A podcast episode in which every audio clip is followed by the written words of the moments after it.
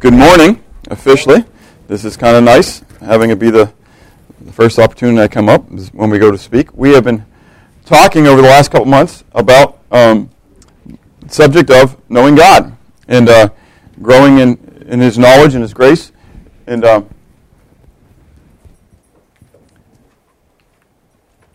hmm, technical difficulties.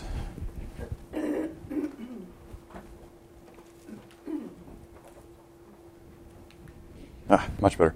And so, in talking about knowing God, we talk about the fact that it is the most stimulating relationship that you could ever have. And as we've then considered the, the, uh, the subject of knowing God, we likened it to, to the ocean. And we talked about how vast the ocean is, but that many of us have only read about oceans in books. We've studied them and stuff like that, but we've never been to the ocean. And so some of us need to, to come to the ocean. Some of us have been to the ocean. We've just been kind of hanging out on the beach, looking at the ocean, saying that ocean's pretty cool. But you need to get in the ocean. And so we've considered then the concept of God like that ocean and talking about its vastness. There is nursery. Okay, there's nursery. So if you'd like to use a nursery, that's there. And we considered over this past time. Then we first thing we talked about was the existence of God and the, the exclusiveness of God. That He alone is God. We talked about the composition of God and that uh, God is one and yet God is three. And then we began talking about the attributes of God. What is God like? And in that, we said that we were going to talk about the natural attributes of God. And then we're going to talk about the vocational attributes. And then we're going to talk about the moral attributes of God. We just finished last week talking about the natural attributes of God. And in that, we talked about the fact that God is sovereign. We talked about the fact that God is limitless, which means that He is omniscient and He is omnipresent. And last week, we talked about the fact that God was all powerful or om- omnipotent. Today, I want to slide into the second segment of those attributes, one that I call vocational attributes. Now, I've had a lot of debates over this past week of whether vocational should be the proper word or not, but the idea is that we want to look at the works by which God is known. An attribute is something by which somebody is known as. Okay? Vocation talks about somebody's work. And so the idea here is what are the works by which God is known? Because God is known as certain things. Okay, he's referred to that in the scriptures. And the first one is he is the creator. If you look throughout the, the, the scriptures, many times we're told about God being the creator. And so when you refer to the creator, who are you referring to? You're referring to God. Well, first of all, we know that God is the creator of the heavens and the earth. And so in Genesis 1 1, the entire Bible starts off with the fact that God created, in the beginning, God created the heavens and the earth. Makes sense, right? And then we read in Psalm 148, verses 1 through 5, says, Praise Yahweh, praise Yahweh from the heavens, praise him in the heights, praise him all ye angels, praise him all his hosts, praise him sun, moon, praise him all you stars of light, praise him you heavens of heavens and you waters above the heavens. Let them praise the name of Yahweh. Why? For he commanded, and they were created. That throughout the scriptures, God continually is referred to as the one who spoke, and it, it was. Turn with me to the book of Isaiah, Isaiah chapter 40, and let's look at what, um, even up to the into the the ending of the Old Testament, how God is is referred to and how He refers to Himself. In Isaiah chapter 40, verses 25 to 28, we read, with Yahweh speaking, says, To whom then will you liken me? Or to whom shall I be equal, says the Holy One? Lift up your eyes on high and see who has created these things, who brings out their host by number. He calls them all by name, by the greatness of his might and the strength of his power. Not one is missing. Why do you say, O Jacob, and speak, O Israel, my way is hidden from Yahweh, and my just claim is passed over by my God? Have you not known? Have you not heard? The everlasting God, we talked about that, right? The eternal one, the one who has no beginning or end, the everlasting God, Yahweh, the creator of the heavens and the earth, or the ends of the earth, neither faints nor is weary. His understanding is unsearchable. And in chapter 42, if you're there in Isaiah still, turn over to chapter 42, look at verse 5. This thus says God, the Lord, Yahweh, who created the heavens and stretched them out, who spread forth the earth in that from which it comes over it, who gives breath to the people on it, and spirit to those who walk on it. Again, clearly, what does Yahweh refer to himself as? The creator. Okay? That is by one thing. Now, this is interesting because of the fact of where we're at in our culture today. One of the, the, the chief things by which God, if you would, is being attacked is the fact that he is the, the creator. What do we want to teach in the public schools? Evolution. Okay? And it's creeping into Christian schools as well, the teaching of evolution. And there is the, the great debate well, can't evolution and creation go hand in hand? And the answer is emphatically no. It cannot. Okay? Now, I don't want to do a message on creation versus evolution, but it cannot. Suffice it to say, for right now, it cannot go hand in hand. God is the creator, period. And God, when He created, He spoke all things into being. And that's what we, what we read about. In Revelation chapter 4, we read the chapter this morning. In the final uh, two verses there, in verse 11, we read, You are worthy, O Lord, and I think it's probably Yahweh, to receive glory and honor and power, for you created all things, and by your will they exist and were created. So even there in the throne room of God, to the, to the end of the, the Bible, so from the beginning, Genesis 1 1, all the way to the end, God is referred to as the Creator. And He's the one who created all things according to His will. Why? Because He is He's God, but He's sovereign. As God, He is sovereign. So remember we talked about that, the sovereignty of God and how it applies even then to our creation. Okay? That God has the, the, the right to be um, sovereign over those things. Now, He's not only the creator of the heavens and the earth, but He's the creator specifically of mankind. Now, that kind of makes sense because we, we live in the realm, but it's one of those things that we, we stop to think about because there are those, again, who say that, you know, God kind of started the process and then did what?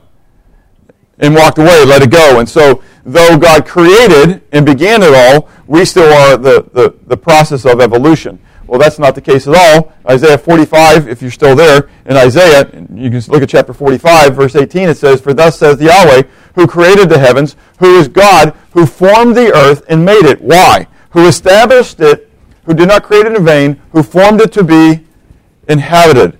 I am Yahweh, and there is no other. Now, how many ways can God say that He's the one who created the earth? I mean, think about it. Who created the heavens, who is God, who formed the earth, who made it, who established it, who did not create it in vain, who formed it to be inhabited. Now, there's the question then, why did God create the heavens and the earth? Right? He gives us the answer. Why did he create the earth? Say again?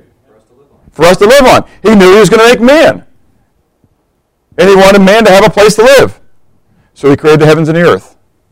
So you and I could live on it. And so we read then in Genesis 1, verses 26 and 27. Then God said, Let us make man in our image according to our likeness. Let them have dominion over the fish of the sea, over the birds of the air and the cattle, over all the earth, and over creeping things that creep on the earth. So God created man in his own image. In the image of God, he created him, male and female. He created them. And so you and I, again, are a product of God's creative being. That God is the creator. We read as well in Psalm 102, verse 18 this will be written for the generation to come, that a people yet to be created may praise Yahweh. I like this verse because it doesn't just say, again, that God started something and let it go. But what does it refer to? Who are going to be created? What people? The ones who weren't there yet. The ones, it's us. That's exactly right. I'm in that verse. Do you get it? I wasn't there when that psalm was written, were you? No. I mean, if you were, let me know. I mean, I, we, we definitely have the, the world oldest person right now, right? And so the reality is none of us were there. And yet, this will be written, these psalms will be written so that a generation yet to be created, not just populated, not just coming about, but created.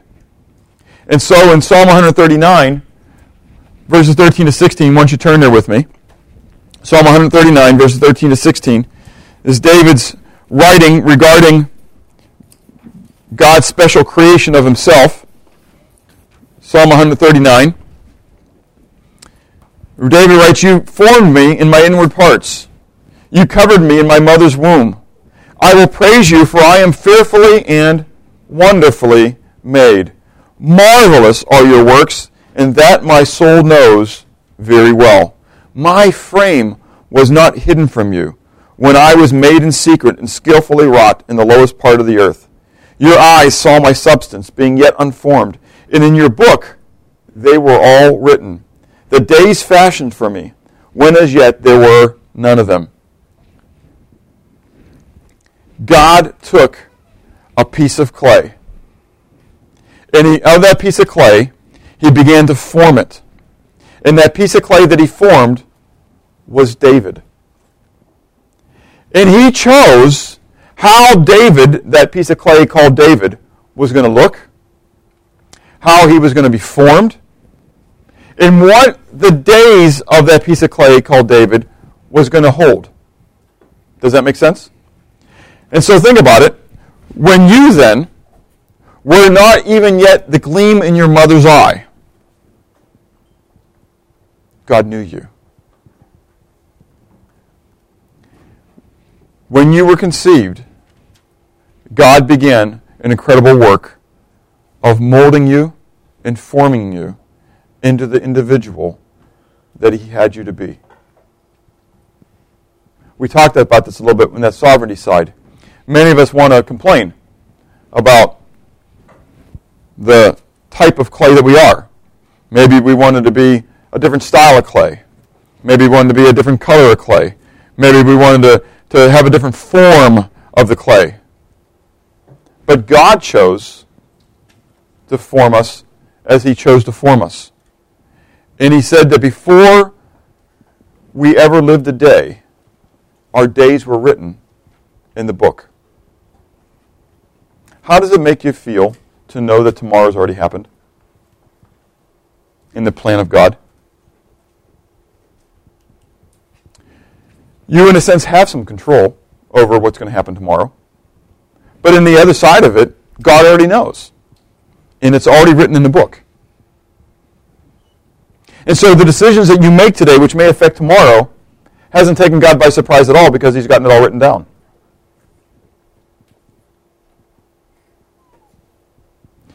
We are fearfully and wonderfully made.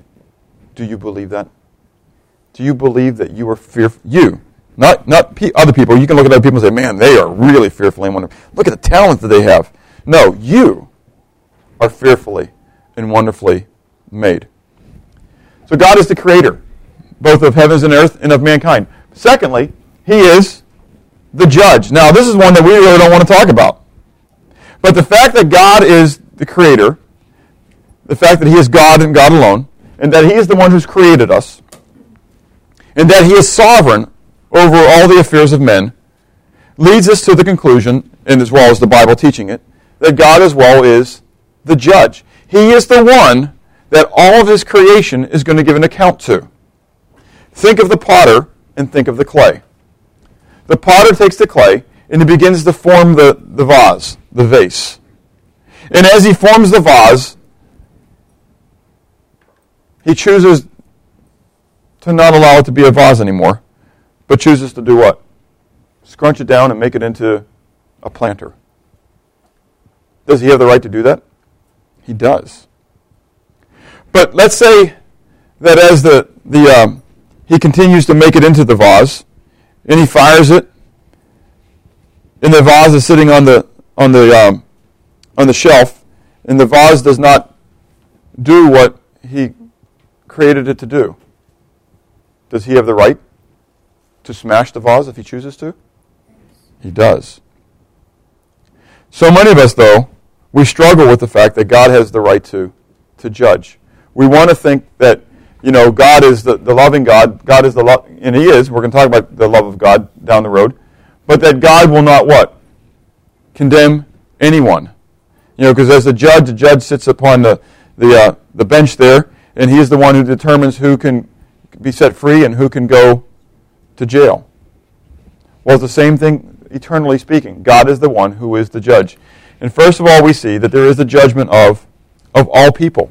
And so in Genesis chapter 18, from the very beginning, even from the days of Abraham, Abraham um, that Abraham recognized the fact that God was the judge of the entire earth. And so when God comes down and shows himself to, to Abraham on the plains of Mamre, he is doing so on his way to Sodom and Gomorrah because He's going to Sodom and Gomorrah to do what? To judge them. Okay, and so we read, and Yahweh said to, to Abraham, Because the outcry against Sodom and Gomorrah is great, and because their sin is very grave, I will go down now and see whether they have done altogether according to the outcry against it that has come to me, and if not, I will know it. And then verse 23 it says, And Abraham came near and said, Would you also destroy the righteous and the wicked? In verse 25, Far be it from you to do such a thing, to slay the righteous and, with the wicked, so that the righteous should be as the wicked. Far be it from you. Shall not the judge of all the earth do right? And it is written in such a way that it's going to provoke the answer of, Yes, of course. Of course, the judge of the entire earth will do right. Which means what? According to these verses, that there is going to be a judgment of the righteous and the, the wicked. And will it be the same judgment? No. It'll be by the same standard, but it'll have a different end. The end of the judgment of the righteous will be different than the end of the judgment of the wicked. And so we read again in Hannah's prayer, when after um, God had given Samuel to her, and she was offering a, a, a song of praise to God, she cries out and says, My heart rejoices in Yahweh, my horn is exalted in Yahweh. I smile at my enemies because I rejoice in your salvation. No one is holy like Yahweh, for there is none besides you, nor is there any rock like our God. He will guard the feet of his saints, but the wicked shall be silent in darkness. For by strength no man shall prevail. The adversaries of Yahweh shall be broken in pieces. From heaven he will thunder against them. The Lord, Yahweh, will judge the ends of the earth. He will give strength to his king and exalt the horn of his anointed. This isn't talking about, this is prophetic. It's not just talking about what's going on at that time. Think about it. Did Israel have a king at this moment? No, they didn't. Who did they have? They had Eli, the high priest, remember? Okay? And Samuel was being born. And so he will give strength to his king and exalt the horn of his anointed. Who is that talking about? It's talking about Christ, talking about Messiah, the, the, who was to come, who was going to be of the seed of David, and, although David um, wasn't even born yet. Isn't that kind of cool stuff? So God already had the plan that was out there, and God said that he was going to be the judge of all mankind. There was a plan. There was a plan that was going to come about. Messiah was going to come. And when Messiah came, Messiah was going to be the, the judge as well. And so we see in Psalm 98, verse 9, For he is coming to judge the earth with righteousness. He shall judge the world and the peoples with equity. And in 2 Timothy 4 and 1, um, we read, I charge you therefore before God and the Lord Jesus Christ, who will judge the living and the dead at his appearing in his kingdom. Who is going to be that judge? Christ. God, but Christ. Who is Jesus? God in the, the flesh. And so when Jesus comes back to reign on the earth, he will also be the judge of the earth. Turn with me to Roman, the Revelation, I'm sorry, Revelation chapter 20. Revelation 20. A passage that many of you, probably all of you, know or heard of and are familiar with. But one which is extremely important for us to consider as well. If you were here last year when we went through the book of Revelation, we spent a Sunday talking about this passage as well. Revelation 20, verses 11 to 15. Then I saw a great white throne, and him who sat on it, from whose face the earth and the heaven fled away, and there was found no place for them. And I saw the dead, small and great, standing before God, and books were open. And another book was opened, which is the book of life. And the dead were judged according to their works by the things which were written in the books. The sea gave up the dead who were in it, and the death and Hades were delivered up the dead who were in them. And they were judged, each one according to his works. Then death and Hades were cast into the lake of fire. This is the second death. And anyone not found written in the book of life was cast into the lake of fire. picture what's being written. There is a throne, a white throne, a great white throne. And at that white throne, there are different books. There is a stack of books on one side, and then there is a book individually on the other side. There are the books of works, and then there is the book of life.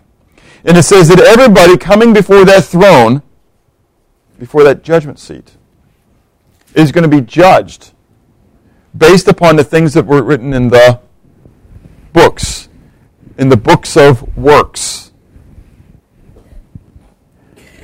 How many people are going to be found righteous when their works are considered? None. There are many today who, who think that because they're a good person, they're going to get to heaven. They think that their good works are going to outweigh their bad works. The sad thing is in James chapter 2, verse 10, it says that though I obey the whole law, and yet I stumble at one point, I'm guilty of, of it all. Romans 6.23 says the wages of sin is death. The wages of sin is death. Romans 3.23 says all have sinned and come short of the glory of God. So if all have sinned and come short of the glory of God, because if you stumble at one point, you're guilty of it all, and so therefore you're all sinners, and the wages of sin is death. Therefore, by the by the books that are opened up in all the in the works of the people, and as they are judged, they are going to be found guilty. And they are going to be condemned, to be judged. But on the other side of the throne, there is going to be a book singular called the Book of Life, the Lamb's Book of Life. And anyone whose name is found written in that Lamb Book of Life, regardless of the guilt from the books of works,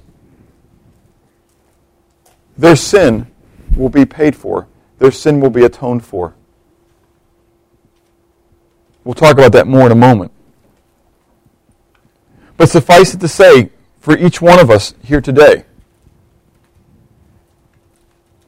it is good for us to consider who we are in the sight of God the judge. You are a part of that mankind which he created. And you are a part of the all people who will be judged. It was the considering of my works according to God's laws that brought me to Him. That I had my own standards. I went to church every Sunday, whether it snowed or not. We walked in the snow uphill both ways. But though I'd gone to church and though I knew all about Him, I didn't know Him. And I had my own standards. And I thought as if I lifted my standards, I'd be all right. But all of a sudden I realized that I couldn't live even to my own standards. I broke even my own standards. The things that I said that I would do and wouldn't do. And I realized that if I couldn't live to my own standards, I could never live to God's standards. And the law then was to me a schoolmaster, a tutor, as we read about in the book of Romans, in the book of Galatians. And we'll come back to that in a moment. But suffice it to say that the entire earth is going to be judged by God. But even more specifically, to you and I, if you know Jesus Christ as your Savior, you may think that because you accepted Christ as your Savior, you escape judgment, but you don't escape judgment because God will be the judge of his people as well. In Psalm chapter 50, verse 3 to 7, we read, Our God shall come and shall not keep silent. A fire shall devour before him, and it shall be very temp- tempestuous all around him. We think, wow, he must be talking about hell, fire, and brimstone. He's talking about the un- unregenerate. He's talking about the pagans. He's talking about the heathen, right? No, not so. He shall call to the heavens from above and to the earth that he may judge his people. Gather my saints together to me, those who have made a covenant with me by sacrifice. Let the heavens declare righteousness, for God himself is judge. Selah. Hear, O my people, and I will speak, O Israel, and I will testify against you. I am God, your God. We're told by Peter that when the, when the final judgment comes, it's going to begin where? In the household of God. That God will begin his judgment in his own household. I love your kids. I care about your kids. If I see your kids doing wrong, I'm going to go and encourage them, encourage them to do what is right. But more than likely, I'm not going to spank your kids. But I'm going to inflict greater judgment on my kids. God's going to begin his desire for purity and holiness with his own people. If you are his child, Hebrews chapter 12, walking in sin, and he hasn't chastised you, then you're not his child. That's what the Bible says. But if you are if you proclaim to be his child and you're walking in sin, then he will chastise you. Because every father who loves his child will chasten his child. And so if you're not being chastened, you're not his child. I didn't say that. God did. You can check, read Hebrews 12 and check me out. We read in 2 Corinthians chapter 5, 6 to 10. So we are called always confident, knowing that while we are home in the body, we are absent from the Lord. For we walk by faith, not by sight. We are confident, yet well pleased, rather to be absent from the body and to be present with the Lord. Therefore, we make it our aim, whether present or absent, to be well pleasing to Him, for we must all appear before the judgment seat of Christ, that each one may receive the things that are done in his body according to what he has done, whether good or bad. By what are you saved? by God's grace through faith. And so we know Ephesians 2, 8, 9, right? We can quote that because, well, you know, it's not works, right? By grace are you saved through faith, and that not of yourself. It's a gift of God. It's not of works, lest any man should boast. So therefore, it's not what I do. See, it's not matter what I do. It's, it's by faith. And so my faith is there, and so therefore I can do what? I can do whatever I want to do now. So grace may abound. That's Romans 5 and Romans 6. But God, Paul says, so shall I continue to sin that grace may abound? He says, no, may it not be so. God forbid, me genete. He says, no, it should never be so. But Ephesians 2, 8, and 9 continues on with verse 10, doesn't it? For by grace are you saved through faith, and that not of yourself. It is a gift of God's, not of works, lest any man should boast. For we are his workmanship, created in Christ Jesus unto good works, which he has before ordained that we should walk in them. So when God called you, not according to your works, but according to faith, He called you and saved you for one particular purpose, and that was that you would do what? Good works.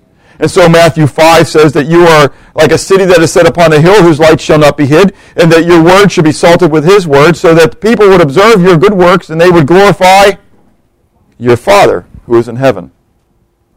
So, James says in James chapter 2, you say you have faith, but you have no works, it's dead. That's exactly right. Because faith without works is, is dead. He says, But I'll show you my faith according to my, my works. Listen, if you have true faith, it's going to come out in what you do.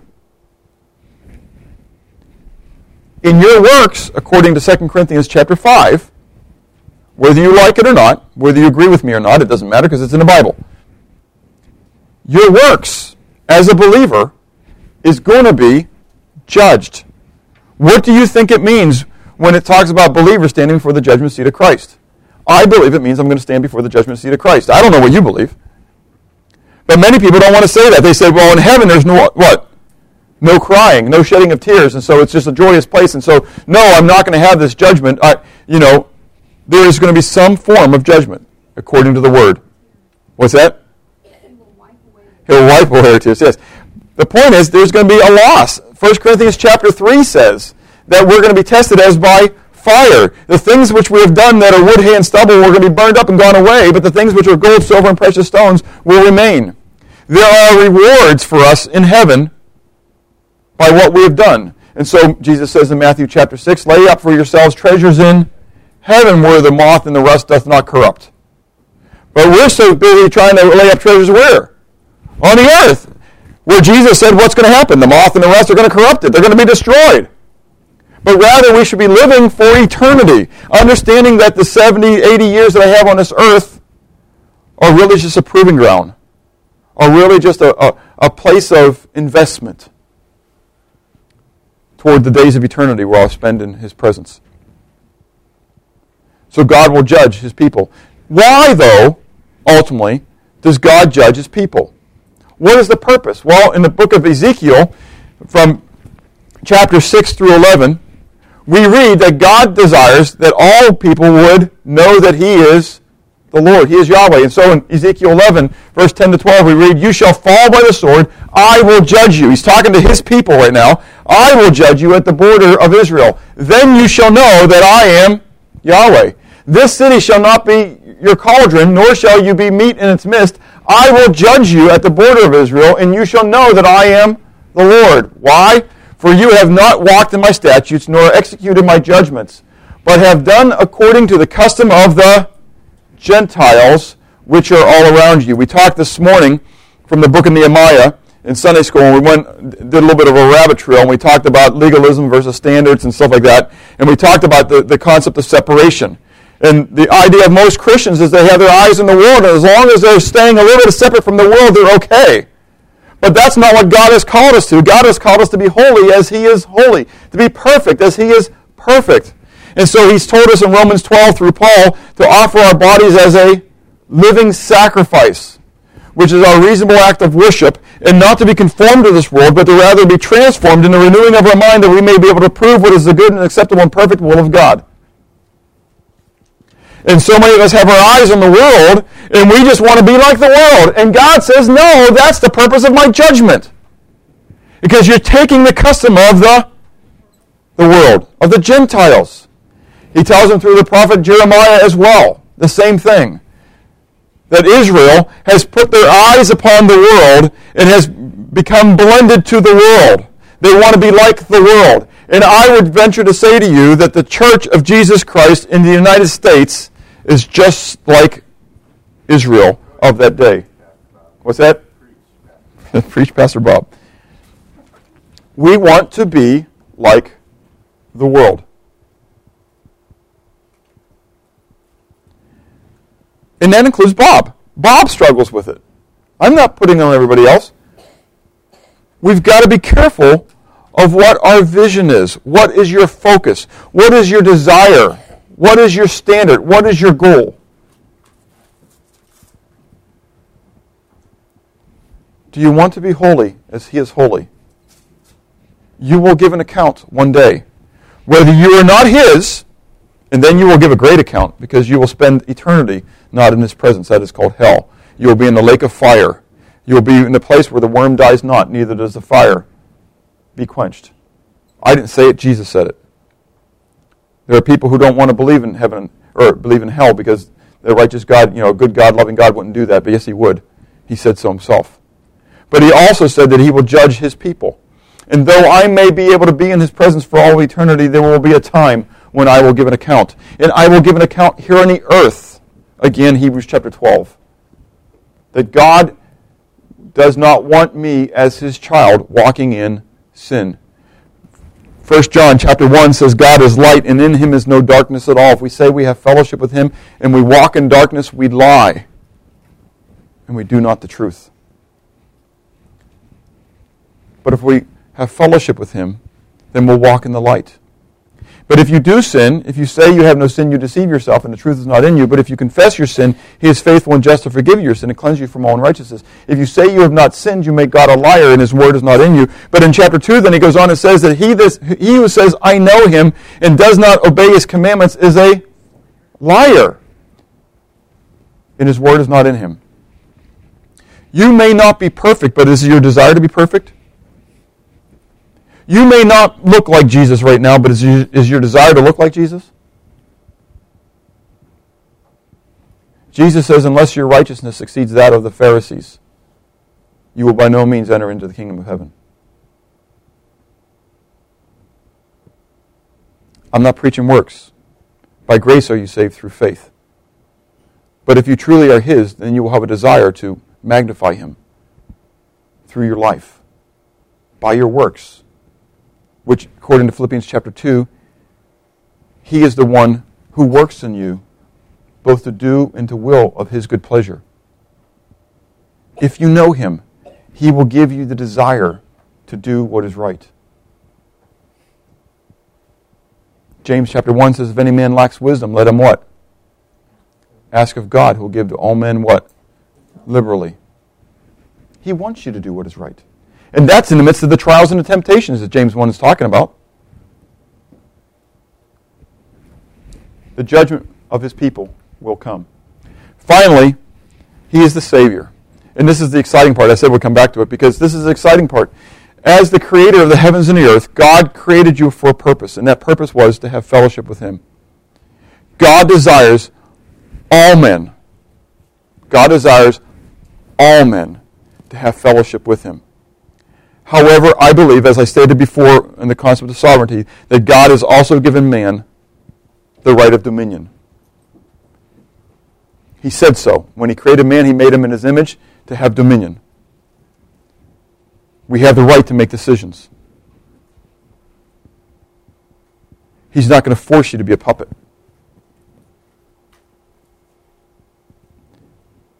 But though God desires all men to be saved, and we'll talk about that in a moment, and come to the knowledge of truth, He knows that you can't do that on your own. There is no way for you to be able to do that. And so He also has made the plan. So, first of all, does God have the ability to save? And the answer is yes. And so, as we read, it is good and acceptable in the sight of God who desires what? All men to be saved and to come to the knowledge of truth. We read in Isaiah 45, 21 to 22, Tell and bring forth your case. Yes, let them take counsel together. Who has declared this from ancient time? Who has told it from that time? Have not I, Yahweh? And there is no other God besides me, a just God and a what? Savior. Isn't it interesting how those two concepts go together? A just God, and we'll talk about that when we get into his moral attributes, and a Savior. There is none besides me. Look to me and be saved, all you ends of the earth, for I am God, and there is no other.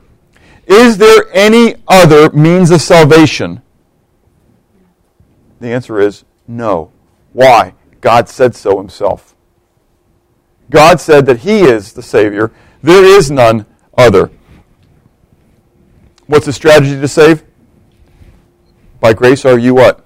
Saved through faith. And so as we've been going through Romans Road, um, last care group, and tonight we'll be doing it as well again, we know Romans 3.23 tells us what? All have sinned and come short of the glory of God. Romans 6.23 tells us the wages of sin is death, but the gift of God is eternal life. How? Through Jesus Christ. How did he do that? Romans 5.8. For while, God commended his love toward us, and that while we were yet sinners, Christ died for us. Well, how does all that apply to me? How does I bring that together? Well, here we go. Romans 10, 8 through 10, right? It says, But what does it say? The word is near you, in your mouth and in your heart. That is the word of faith which we preach, that if you confess with your mouth the Lord Jesus and believe in your heart that God has raised him from the dead, you will be saved. Why? For with the heart man believes unto righteousness, and with the mouth confession is made unto salvation, right? And so we know that Salvation then is based upon what? Your heart, but what about your heart? Faith, the, the, the, belief, the faith that's in your heart. That's exactly right. It's not just a matter of saying something with your mouth, but it's believing it in your heart. And so we read about Paul talking to the Philippian jailer in Acts 16, 30 to 31, where he says, And he brought them out and said, Sirs, what must I do to be saved? So Paul and Silas said to him, Believe on the Lord Jesus Christ, and you will be what? You will be saved in your household. 1 Timothy 4, 10 to 11. For to this end we both labor and suffer reproach because we trust in the living God who is the Savior of all men, especially those who what? Believe. These things command and teach. I love that passage again because he is the Savior of who? All men. Again, 1 John, we read chapter, I quoted chapter 1, but going into chapter 2, between the verses I skipped, it says, For he is the propitiation for our sins, and not for our sins only, but also for the sins of the whole world that Jesus Christ died for the sins of the whole world. The payment is made for all of your sins. Not just for all your sins, but for everybody's sins who are in the face of the entire earth, who ever lived. God intimately knew every single individual who would ever live on this earth. He was their creator. He put the breath of life into every single one of them. And so we're told in, in John chapter 1 that in the beginning was the Word, the Word was with God, the Word was God. In him was life, and the life was the light of men. All things were made by him, and without him was not anything made that was made, and in him was life. And he placed into each man who was born the light. And so we read in Romans chapter 1 that everyone who is on the face of the earth has a knowledge of God. God has given them that knowledge. And man makes the decision what he's going to do with that. And God comes through his Holy Spirit and he draws all men to himself. Isn't that what he said? And if I be lifted up, I will what? I will draw who? Some? All. Jesus said, and if I be lifted up, I will draw all men to myself. And so the Holy Spirit comes and he comes to draw, but man does what? Man rejects. He either accepts or rejects. So God is the Savior of all men. He is. It doesn't mean that every person is going to be saved and there's universal salvation. It means that God is the Savior of all men, and if everybody would do what? Call upon His name, they can be what? They can be saved, but he's especially the Savior of those who what? Who believe. Why? Because those are the ones who have appropriated what he's done for them. I put a million dollars in the bank for every single one of you. I'm independently wealthy. The, the letters in the mail saying that I've done that. But you know what? The only way that's ever going to be appropriated to you is with what? You go to the bank and get it. And so God, in a sense, has done that for every single person on the face of the earth. He has put in the first bank of heaven a gift, a bounty of salvation for every single person. But people do choose not to do that. They choose to pick themselves up by their own bootstraps, by their own works. But as we saw earlier, and to God being the judge, what happens when we trust in our own judgments, in our own works? They're not going to go anyplace. That's exactly right. And so God is the Savior, not of just um, believers, but He could be the Savior of the entire world. So I ask you, you being created for a purpose to have fellowship with God, have you accepted the fact that God is the creator of the universe? The heavens and the earth. Of you individually. Do you honestly believe that you were fearfully and wonderfully made? Do you believe that He is the judge? And that one day you will stand before Him? Whether you are unsaved and your judgment is between heaven and hell, where you're going to spend eternity, or whether you are His and that you will stand before the, the judgment seat of Christ and you will give an account for what you've done with the, the gift that He's given to you of salvation. Do you believe that you will stand before that judge and you will give an account? It makes a difference in how you live your life today. And finally, do you believe that God is the Savior of all men and that He has provided for you, He has purchased for you the gift of salvation by the sacrifice of His own very Son, who was God in the flesh, which is Himself? That God came to the earth and died on a cross for you and was raised again the third day to give the power over death and victory over death. God desires for you to be saved. Have you accepted that gift today? And are you walking in it? Are you living in it? Let's pray. Father,